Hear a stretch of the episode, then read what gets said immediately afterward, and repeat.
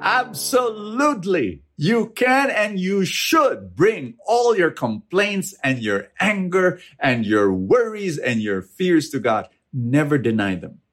You cannot and you should not deny them. Look, I, I, I tell people nurture an attitude of gratitude. That's the biggest thing and the biggest blessing that you can ever uh, work on. You know, like like every morning, you know, when you wake up, start thanking God for your blessings, and then um, before you sleep, you know, during the day. That's what I do. I really focus, zero in on the blessings. I double down on how God has blessed me today. Very important. But, you know, when you do that, it doesn't mean that you deny every time you're angry or you're complaining to God. Oh, God, I, I say this a lot. You know, you go to the book of Psalms. My gosh, there are so many Psalms there that are angry, that are complaining, that are saying, Oh God, why have you abandoned me? You know, you, you, you go to God with those honest feelings. I'll tell you why. Because you are in a relationship.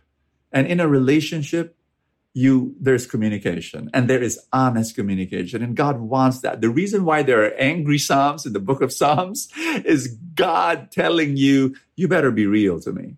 Because you know when you're real to god what happens is that it becomes a window to a closer relationship with the lord.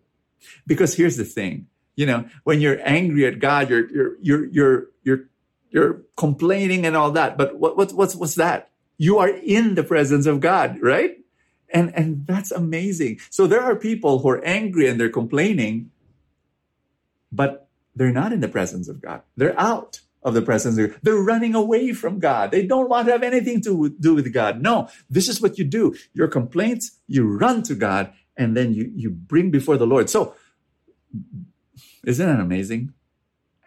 And, and that's how beautiful your relationship with God is. You can just be yourself, be and, and, and be in the presence. Now, now listen to me. Does it counter, contradict the whole idea of nurturing an attitude of gratitude. No, no, it doesn't. Both can coexist in your relationship with the Lord. And I hope, I hope that's clear for you. Uh, both are essential in your walk with God. Now, here's a follow up question Is there a boundary or a limit where we can rant and complain or show our anger to God? Ano yung hangganan? I, I really think that at the end of your rant, your rant could be 10 hours, 20 hours, I don't care. But at the very end, you, you say, God, despite everything, I still follow you. I still love you. I still want to be pursuing you. You know, so at the very end, trust in God and tell him, declare to him that you trust him. Can we complain in public? Or should we just do it alone? Or can we do it with a friend? I know we should trust God and how He is working in us, but can complaining be part of that process? That maybe it can also raise awareness. You know what? Complaining in public, like in public, public, maybe not that, that may not be very wise because what you want to do is you want to share negative emotions, difficult questions to people that you trust people who will not judge you. You know that they, these are people who love you.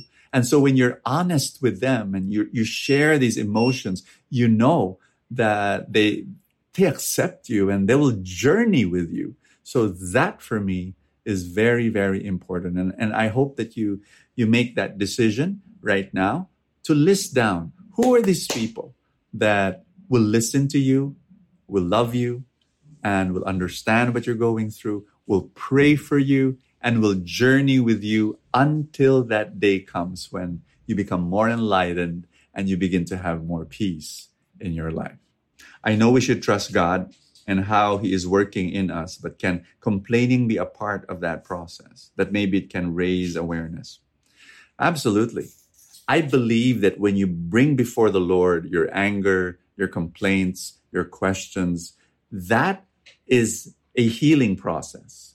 God is healing you.